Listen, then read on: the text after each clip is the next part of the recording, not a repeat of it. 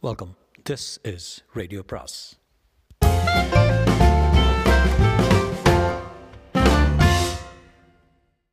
அனைவருக்கும் அன்பு வணக்கம். சுஜாதாவின் மற்றொரு சிறுகதை. சிறுகதையின் பெயர் இனிமேல் இனிமேல். மயிலாப்பூர் குளத்தருகில் மனைவி பெட்ரோமாக்ஸ் வெளிச்சக்கடையில் ஹேர்பின்னோ ஸ்டிக்கர் ஃபோட்டோ வாங்கி கொண்டிருந்த சாயங்கால மயக்க வேளை நிழல் மிதந்த சிவ சிவ நியான் பிம்பத்தை அஸ்வாரஸ்யமாக பார்த்து கொண்டிருந்தேன். காற்றில் மிளகாய் பஜ்ஜி வரவி இருந்தது. பார்க்கிங் சிறுவம் என்னிடம் தமிழ் லக்ஷ்மி ஆரே வரிசை ஒரு கோடி வேண்டுமா? என்று கேட்டான். பணம் கொடுக்காமல் சீறி புறப்பட்ட காரை சற்று தூரம் துரத்த முயற்சித்து வேறொரு கார் புறப்பட உங்க அம்மாள என்று அழுது கொண்டே திட்டினான். தங்க நகைக்கடை சேட்டுகள் காது உடைந்து கொண்டிருந்தார்கள். சாஸ்திரி ஸ்கூட்டரை நடத்தி அழைத்து சென்று கொண்டிருந்தார். என்ன இற? திரியும் கார்பரேட்டர் ஊத்துச்சா? இல்லடா பெட்ரோல் தீர்ந்து போயிடுத்து. சித்த பிடிச்சிக்கோ வேஷ்டி அவ்வளவு அருகில் வந்து நின்ற சாண்ட்ரோ காரை நான் முதலில் கவனிக்கவில்லை. கொரியா தேசத்து மென்மையுடன் ஓசைப்படாமல் வந்து ஏகதேசம் தொடுமளவுக்கு சக்கென்று கத்தி செருகினார் போல் நின்று ராஜு சார் என்று கூப்பிட்டது. முதலில் அவனை அடையாளம் கண்டு கொடுக்க முடியவில்லை. என்ன பார்க்குறீங்க ராஜு சார்? நான் நித்தி நித்யானந்தா எப்படி மாறிவிட்டான்? தலையை படியவாரி பீட்டர் இங்கிலாந்து விளம்பரம் போல எலுமிச்சை மஞ்சளில் சட்டை டை பின் தொள தொள வாட்சு லேசான பெர்ஃப்யூம் மனம். நித்யா என்னாச்சு உனக்கு? குணமாயிருச்சே அவ்வளோதான் ஆறு மாசமா பார்க்கல?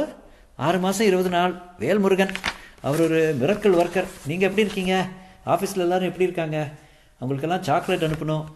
இப்போ பழைய தலைவலி மூட் அவுட் ஆகிறது டிப்ரெஷன் டென்ஷன் எதுவுமே இல்லை. புதுசாக பிறந்தாப்புல இருக்கேன். இதை வாங்கிக்கிட்டுமா? இருபது ரூபா சொல்கிறான் என்று என் மனைவி அட்டையில் சிறுகிய சமாச்சாரத்தை காட்டினாள். அவனை பார்த்தால் அறிமுகம் செய்ய வேண்டியிருந்தது. சுகுணா இது நித்யானந்தன். நான் சொல்லலை?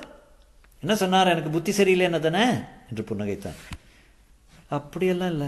அவளும் புன்னகைத்து விட்டு இருபது ரூபா ஜாஸ்திங்கிறார்ப்பா என்று தன் பேரத்துக்கு திரும்பி விட்டாள். என்னை பார்க்க மயப்படுறாங்கல்ல? நியாயம்தான். நீங்கள் கூட கைகளுக்கு தயங்கினீங்க. சேச்சா அப்படி இல்லை. கிரேட் கிரேட் உண்மையை சொல்ல போனால் நீ குணமாகி வருவேன் எதிர்பார்க்கவே இல்லை நித்தி. ஐநா ஐநா ரொம்ப மோசமாக நடந்துக்கிட்டேன்ல எதுவுமே ஞாபகம் இல்லை. மனசுலேருந்து அழிச்சிட்டேன். வாங்க கற்பகம்ல அடை சாப்பிடலாம். இருக்கட்டும் இருக்கட்டும். சற்று பின்வாங்கி அவனை முழுசாக பார்த்தேன்.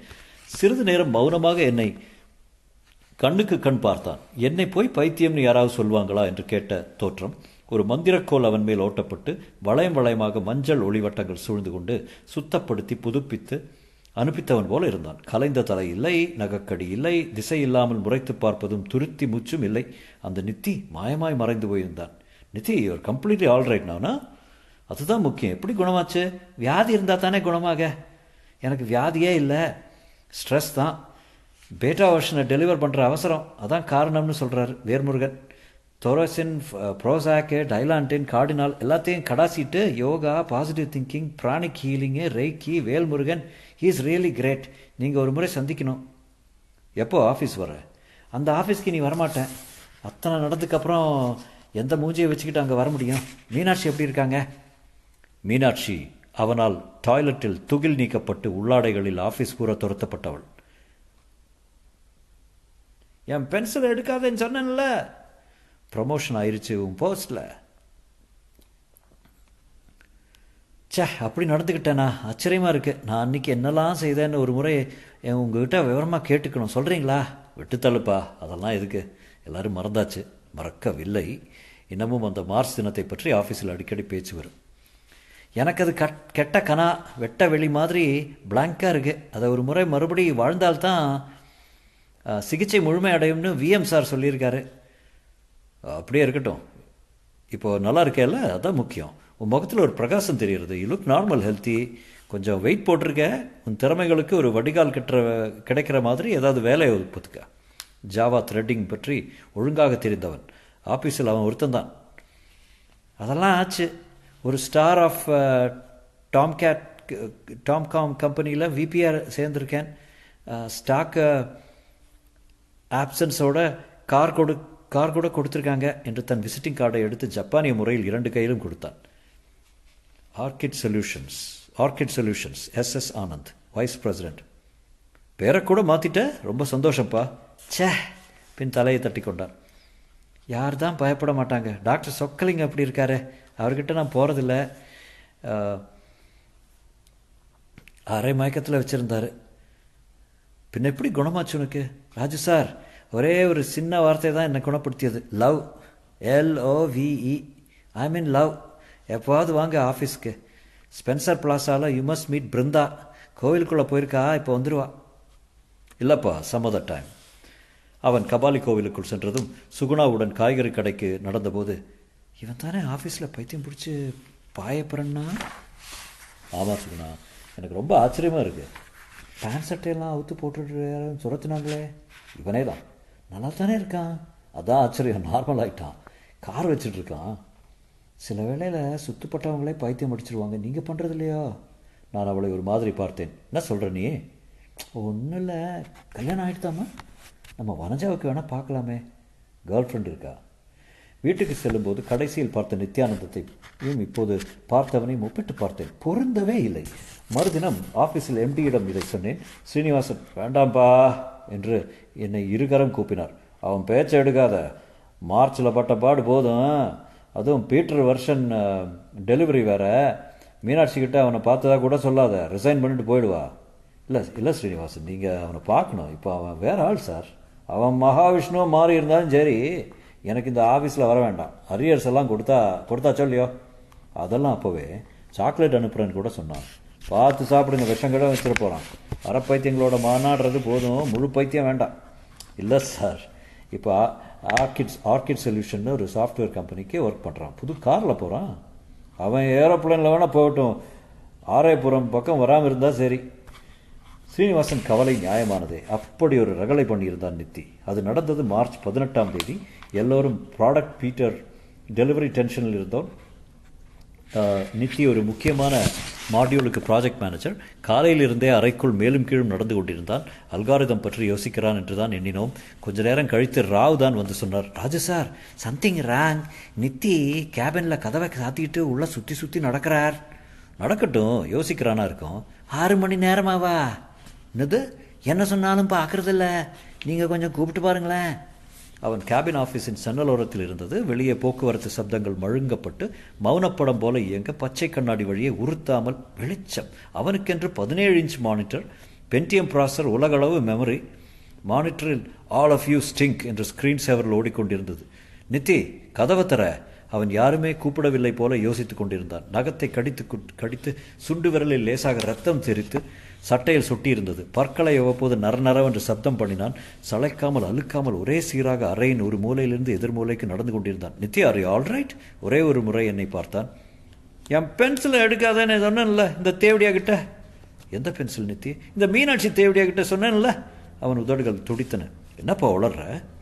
ஸ்ரீனிவாசன் இன்டர்காமில் என்னை கூப்பிட்டு call his friend call his parent இந்த பொறுப்பு நாம் எடுக்க வேண்டாம். அப்பாவே அம்மாவே உடனே கூப்பிட. குரல் பயம் கலந்திருந்தது. இருங்க அவங்கெல்லாம் மதுரையில் இருக்காங்க சார். நித்தி உனக்கு பென்சில் தானே வேணும்? கதவை முதல்ல தர நித்தி. பிடிவாதம் பிடிக்காத. தர. அவன் சட்டென்று திறந்து கொண்டு வந்தான். நாங்களெல்லாம் மௌனமாக பார்த்திருக்க கையில் பேப்பர் கத்தி வெறும் பிளாஸ்டிக் கத்தி. இருந்தும் அத்தனை பேரும் பயப்பட்டார்கள். நேராக டாய்லெட்டை நோக்கி ஓடினான். எங்க எங்க? அவன் விழிகள் தேடின. டாய்லெட் போய் நன்றாக தலைவாரி கொண்டு தன் உடைகளை எல்லாம் அவிழ்த்து விட்டு திடுதிடு என்று அண்டர்வேரில் எங்கள் உடை ஓடினான். மீனாட்சி ப்ரோக்ராமிங் அசிஸ்டன்ட் தனக்கு வரும் அபாயம் அவளுக்கு சரியாக தெரியவில்லை. அவளை நோக்கி நேராக வந்து என் பென்சிலை எடுக்காதேன்னு சொன்னேன் இல்லையா? சொன்னேன்ல. அவள் முதுகில் கை வைத்து ஆடையை சரக்கென்று கிழித்தான். மஞ்சள் நிற சுடிதார் சாறுமாறாக கிழிந்து தரையில் விழுந்தது. எங்கே என் பென்சிலை இங்கே ஒழிச்சு வச்ச?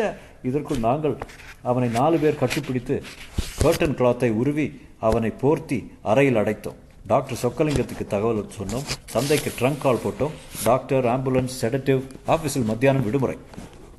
பூந்தமல்லி ஹைரோட்டிலிருந்து பிரைவேட் ஆஸ்பத்திரிக்கு போய் பார்த்தபோது அவன் மயக்கத்தில் நிம்மதியாக தூங்கிக் கொண்டிருந்தான். இரு பக்கமும் தலைகீழாக தொங்கிய பாட்டில்களில் இருந்து அவனுள் திரவங்கள் ஏற்றப்பட்டன. அவன் அப்பா பஸ் பிடித்து ஓடி வந்தவர் அருகில் உட்கார்ந்திருந்தார் ஏதோ எண்ணெய் வைத்து தலையில் தேய்த்து கொண்டிருந்தார் அந்த எண்ணெய் நெற்றியெல்லாம் வழிந்திருந்தது. டாக்டர் சொக்கலிங்கம் சொல்ல முடியாது. ஸ்ட்ரெஸ் ரிலேட்டடாக இருக்கலாம். இல்லை பேரனாய்டு ஷிஷோ சிஷோப்ரனியாவாக இருக்கலாம். ஃபேமிலியில் இருக்குதுன்னு தெரியுது. இவன் அப்பா சொன்னார். அவர் தம்பிக்கு வேலை போனப்போ இந்த மாதிரி வந்திருக்கான். செடேட் பண்ணியிருக்கோம். ரெண்டு நாள் தோ நல்லா தூங்கட்டும். அப்புறம் ஒரு ஸ்கேன் பண்ணுறது நல்லது. இவங்க அப்பா அம்மா தங்கச்சி தம்பி எல்லாரோடையும் பேசணும் எனக்கு. குழப்பத்தில் தான் வெளியே வந்தேன். இரண்டு நாள் கழித்து டாக்டர் சொக்கலிங்கத்துக்கு ஃபோன் பண்ணபோது அவங்க கூட்டிகிட்டு போயிட்டாங்களே. என்ன சொல்லியும் கேட்கல குணமாகலை. வேறு யார்கிட்டயோ காண்பிக்கணும்னாங்க. ஒரு அளவுக்கு மேலே அழுத்தமாக சொல்ல முடியல. கையெழுத்து போட்டுட்டு டிஸ்சார்ஜ் வாங்கிட்டு போயிட்டாங்க. அதன் பின் நான் ப்ராடக்ட் ப்ரெசன்டேஷனுக்காக கலிஃபோர்னியா போக வேண்டியிருந்தது. திரும்ப உடன் வந்தவுடன் நித்தியை பற்றி கேட்டேன். ஸ்ரீனிவாசன் லெட்டர் அனுப்பியாச்சு. டெர்மினேட் பண்ணிட்டோம். அரியர்ஸ் எல்லாத்தையும் செக்காக கொடுத்துட்டோம். கொஞ்சம் ஸ்டாக் வச்சுருக்கான். பிஎஃப் இன்னும் கிளியர் ஆகலை. எங்கே இருக்கேன் இப்போ? யாருக்குமே தெரியாதுப்பா. என்ன சார் நீங்கள் அவனை போய் பார்க்கவே இல்லையா? எப்பேற்பட்ட சாஃப்ட்வேர் இன்ஜினியர் அவன்? எங்கே இருக்கான்னு தெரிஞ்சால் தானே பார்க்க முடியும். ஊருக்கு போயிட்டான்னாங்க. செத்து போயிட்டான்னாங்க. அவன் என்ன சாஃப்ட்வேர் இன்ஜினியர் இருந்தாலும் அப்பப்போ திடு திடுன்னு பெண்களை துரத்திட்டு ஓடுறவன் நமக்கு வேண்டாம். என்ன சார் இது? சரியாயிடுது சார் அவனுக்கு. என்ன பண்ண சொல்கிற இவனுக்கு? இந்த மாதிரி ப்ராப்ளம் இருக்குன்னு வேலை ஒப்புத்துக்கிறதுக்கு முன்னாடி சொல்லியிருக்கணுமா இல்லையா? அவனால் கம்பெனிக்கு எவ்வளோ நஷ்டம் தெரியுமா? இப்போது இவர்கள் அலட்சிய போக்கை பற்றி வெட்கப்படும்படி நித்திக்கு சரியாக புது வாழ்வு தொடங்கிவிட்டதில் ஒரு கவிதை நியாயம் இருப்பதாகப்பட்டது. நித்யானந்தம் இல்லாததால் கம்பெனிக்கு பின்னடைவு ஏற்பட்டது உண்மைதான். மீனாட்சியால் தனியாக அவன் விட்டு வைத்ததை முடிக்க முடியவில்லை. அதனால் மென்பொருளை நாங்கள் உரிய நேரத்தில் கொடுக்க முடியவில்லை. தாமதத்துக்கு அபராதத்தினால் கம்பெனிக்கு நஷ்டமே ஏற்பட்டது. அதன்பின் டாக்டர் சொக்கலிங்கத்தை ஒரு கல்யாண ரிசப்ஷனில் பார்த்தேன். ஆர்கெஸ்ட்ரா இறைச்சலாக கொத்தவால் சாவடியிலே கோயம்பேடு வீட்டுக்கு விழித்து கொண்டிருக்க இருவரும் அமைதியான ஒரு பிரதேசத்தை நாடி கார் நிறுத்துமிடம் வரை செல்ல வேண்டியிருந்தது. அவ்வப்போது four four four five driver Murugesan வரவும் என்று ஒலிபெருக்கி அதட்டி கொண்டிருக்க மௌன இடைவேளைகளில் அவர்தான் கேட்டார். அந்த நித்யானம் என்னப்பாண்ணா நம்ப மாட்டீங்க sir. Doctor he is perfectly normal எப்படி சொல்கிறேப்பா என்றார். பேசுறது நட உட பாவனை எல்லாம் நார்மல் கார் ஓட்டுறான் மறுபடியும் சாஃப்ட்வேர் எழுதுகிறான் ஒரு பெண்ணை காதலிக்கிறான். அப்படியா? என்று டாக்டர் குரல் துளி கூட நம்பிக்கை இல்லை. யார் க்யூர் பண்ணாங்களா? எதோ சொன்ன yoga reiki pranic healing Velmurugan அப்படின்னு ஓ வந்தாளா என்றார். ஏன் டாக்டர்? பாருப்பா நான் படித்த சைக்கியாட்ரி முறைகளின்படி பரிசோதித்த போது அவனுக்கு ஆடிட்டரி ஹாலுசினேஷன் இருந்தது. ரொம்ப டீபர்சனலைஸ்டாக இருந்தான். கட்டடோனியா ஆர்டிசம் எல்லாம் இருந்தது. தன்னை ஒரு மெஷின் மாதிரி நினச்சிக்கிட்டு இருந்தான். சாஃப்ட்வேர் எழுதுகிற மிஷினு அடையாள குழப்பத்தில் இருந்தான். அவன் அப்பா அம்மா தங்கச்சி எல்லாரும் இன்டர்வியூ பண்ணினேன் பத்தொம்பது தடவை. இப்படிப்பட்ட ஷிசோஃப்ரினியா ஆழ்நிலை தியானம் மேல்மூச்சு கீழ்மூச்சில் எல்லாம் குணமேட்டான்னு சொன்னால் என்ன? என் டிகிரியை திருப்பி தரணும் என்றார். அவன் ஃப்ரீனியா கிற்கு ஆறு மாதம் நியூரோலெப்டிக் மெடிகேஷன் எடுத்துட்டா தான் சரியாகும். நான் பார்த்தேன் டாக்டர் தோற்றத்தில் நடை உடை பாவனை எல்லாத்துலேயும் நம்ம நார்மல் ஆயிட்டான். அவனை நான் சந்திக்க விரும்புகிறேன் நான் கேட்டு பார்க்குறேன் டாக்டர். அதை ஏதாவது அரிதாக இருந்த இந்த மாதிரி குணமாகிறத உங்கள் அனுபவத்தில் பார்த்துருக்கலாம் இல்லையா? ம் அவர் ஹம் என்று தலையாட்டி விடைபெற்றார். நித்யஸ்ரீயின் நித்யஸ்ரீயின் சிடி வாங்குவதற்காக ஸ்பென்சர் பிளாசா போயிருந்தேன். போயிருந்தபோது நித்தி அங்கே தான் ஏதோ ஒரு கம்பெனியில் வேலை பார்ப்பதாக சொல்லியிருந்தது. ஞாபகம் வந்தது. டிஜிட்டல் டைரியில் என் செக்ரட்டரி சமர்த்தாக அவன் பெயரையும் விலாசத்தையும் அவன் கொடுத்த விசிட்டிங் கார்டிலிருந்து உள்ளிட்டிருந்தான். ஆர்கிட் சொல்யூஷன்ஸ் மூன்றாவது மாடியில் இருந்தது. எஸ்கலேட்டரில் ஏறும்போதே நவீனம் தெரிந்தது. மார்புயர அக்ரலிக் தடுப்புகள் புதிய டியூப் டியூலிப் மலர்கள் ஷகால் கண்டின்ஸ்கி போன்றவர்களின் நவீன சித்திரங்களின் பிரதிகள் இளைஞர்கள் ஆளுக்கு ஒரு மேசையில் ஆளுக்கு ஒரு கணித்திரையில் சாஃப்ட்வேர் எழுதி கொண்டிருந்தார்கள். செக்யூரிட்டி ரெஜிஸ்டரில் பேர் எழுத சொன்னான். வரவேற்பில் பெண் Mr Anand he's in a meeting he will be with you shortly என்றாள். மேசையில் கணிப்பொறி பத்திரிகைகள் இருந்தன. பெரிய நிறுவனம் என்பது தெரிந்தது. ராஜு சார் ஆஃபீஸில் எல்லாரும் சௌக்கியமா? ஸ்ரீனிவாசன் எப்படி இருக்காரு? இந்த பக்கம் சிடி வாங்க வந்தேன். உன் ஞாபகம் வந்தது. நைஸ் நைஸ் டாக்டர் சொக்கலிங்கத்தை பார்த்தேன். அவர் உன்னை சந்திக்க விரும்புகிறாரு எதுக்கு? சாரி நான் அவரை பார்க்குறதே இல்லை. ஏன்? He gave up on me சற்று நேரம் சங்கட மௌனம் நிலவ. உன் ஸ்நேகிதி எப்படி இருக்கா? ஓ பிருந்தா.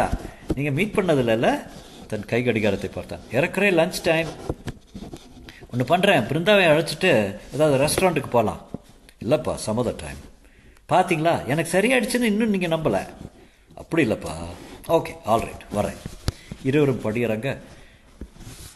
பிருந்தா இந்த கட்டில் தான் வேலை பண்ணுறா ஒரு ஹேண்டிகிராஃப்ட் கடையில் சேல்ஸ் கலா இரண்டாம் தளத்தின் பின்பகுதியில் ஒரு கடைக்கு அழைத்து சென்று கண்ணாடி வழியாக இங்கிருந்து காட்டினான். நீல கட்டிகிட்டு இருக்காளே அவள் தான் பிருந்தா. இங்கிருந்து கையசைத்தான் அவள் கவனிக்கவில்லை என்று தெரிந்தது. கொஞ்சம் ஷை அழகாக இருக்கால அந்த பெண்ணை நெருங்க நெருங்க லேசான செம்பட்டை கூந்தலும் மேக்கப் அதிகம் இல்லாத முகவும் வாடிக்கையாளரை பொய் பொய் ஆர்வத்துடன் கவனிக்கும் அகன்ற விழிகளும் அவ்வப்போதைய புன்னகையும் கவனித்து நல்லா தான் செலக்ட் பண்ணியிருக்கேன் நித்தி கங்க்ராட்ஸ் கடையில் நுழைந்தோம். தேக்கு மர யானை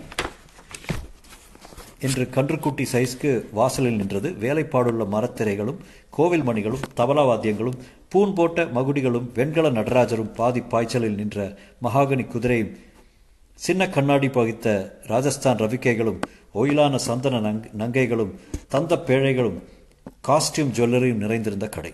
ஊதுபத்தி வாசனை சித்தார் இசை கலந்து எங்கள் மூக்கை தொட கேன் ஐ ஹெல்ப் யூ என்றவனை நிராகரித்து அவளை அணுகினான். வாங்க ராஜு சார் பிருந்தாவை அறிமுகப்படுத்துகிறேன் அந்த பெண்ணுக்கு பக்கத்தில் இருந்த சிப்பந்தி. "அ- அந்த ஆளுமா? என்றார். பிருந்தா என் பழைய ஆஃபீஸ் கலீக் ராஜசேகரை மீட் பண்ணேன் என்றான். அந்த பெண்ணின் முக கலவரத்தை அப்போதுதான் கவனித்தேன். பயம் பரவி நெற்றிப்பூர்வம் சுருங்கி "நான்- நான்- பிருந்தா இல்லை என்றான். என்னை பார்த்து நீங்கள் ஃப்ரெண்டா இவர்கிட்ட சொல்லுங்கள் பிருந்தா பிருந்தான்னு கூப்பிட்டுக்கிட்டே எங்கே போனாலும் பின்னாடியே வர்றார். நான் பிருந்தா இல்லைன்னு எத்தனை முறை சொல்லியாச்சு? ஹீ இஸ் பாகிங் மீ போலீஸ்க்கு சொல்ல போகிறேன் போப்பா ஏன் என்ன தொந்தரவு பண்ணுற என்ன நித்தி இப்படி சொல்கிறாங்க நித்தி நான் கேட்டதை கவனிக்கவில்லை. அவளையே பார்த்து கொண்டிருந்தான். உதடுகள் துடித்தன. நீ பிருந்தா இல்லை? நீ பிருந்தா இல்லை? பொய் சொல்கிற வேர் இஸ் த டாய்லெட் அவள் கண்கள் எதையோ தேடுவது போல் அலைந்தன. அந்த கடையில் சிறுசும் பெருசுவாங்க பலவித கைவேலைப்பாடுகள் உள்ள பிடிகளுடன் நிறைய கத்திகள் இருந்தன. இனிமேலும் இந்த கதையை எழுத எனக்கு விருப்பமில்லை. முற்றும்.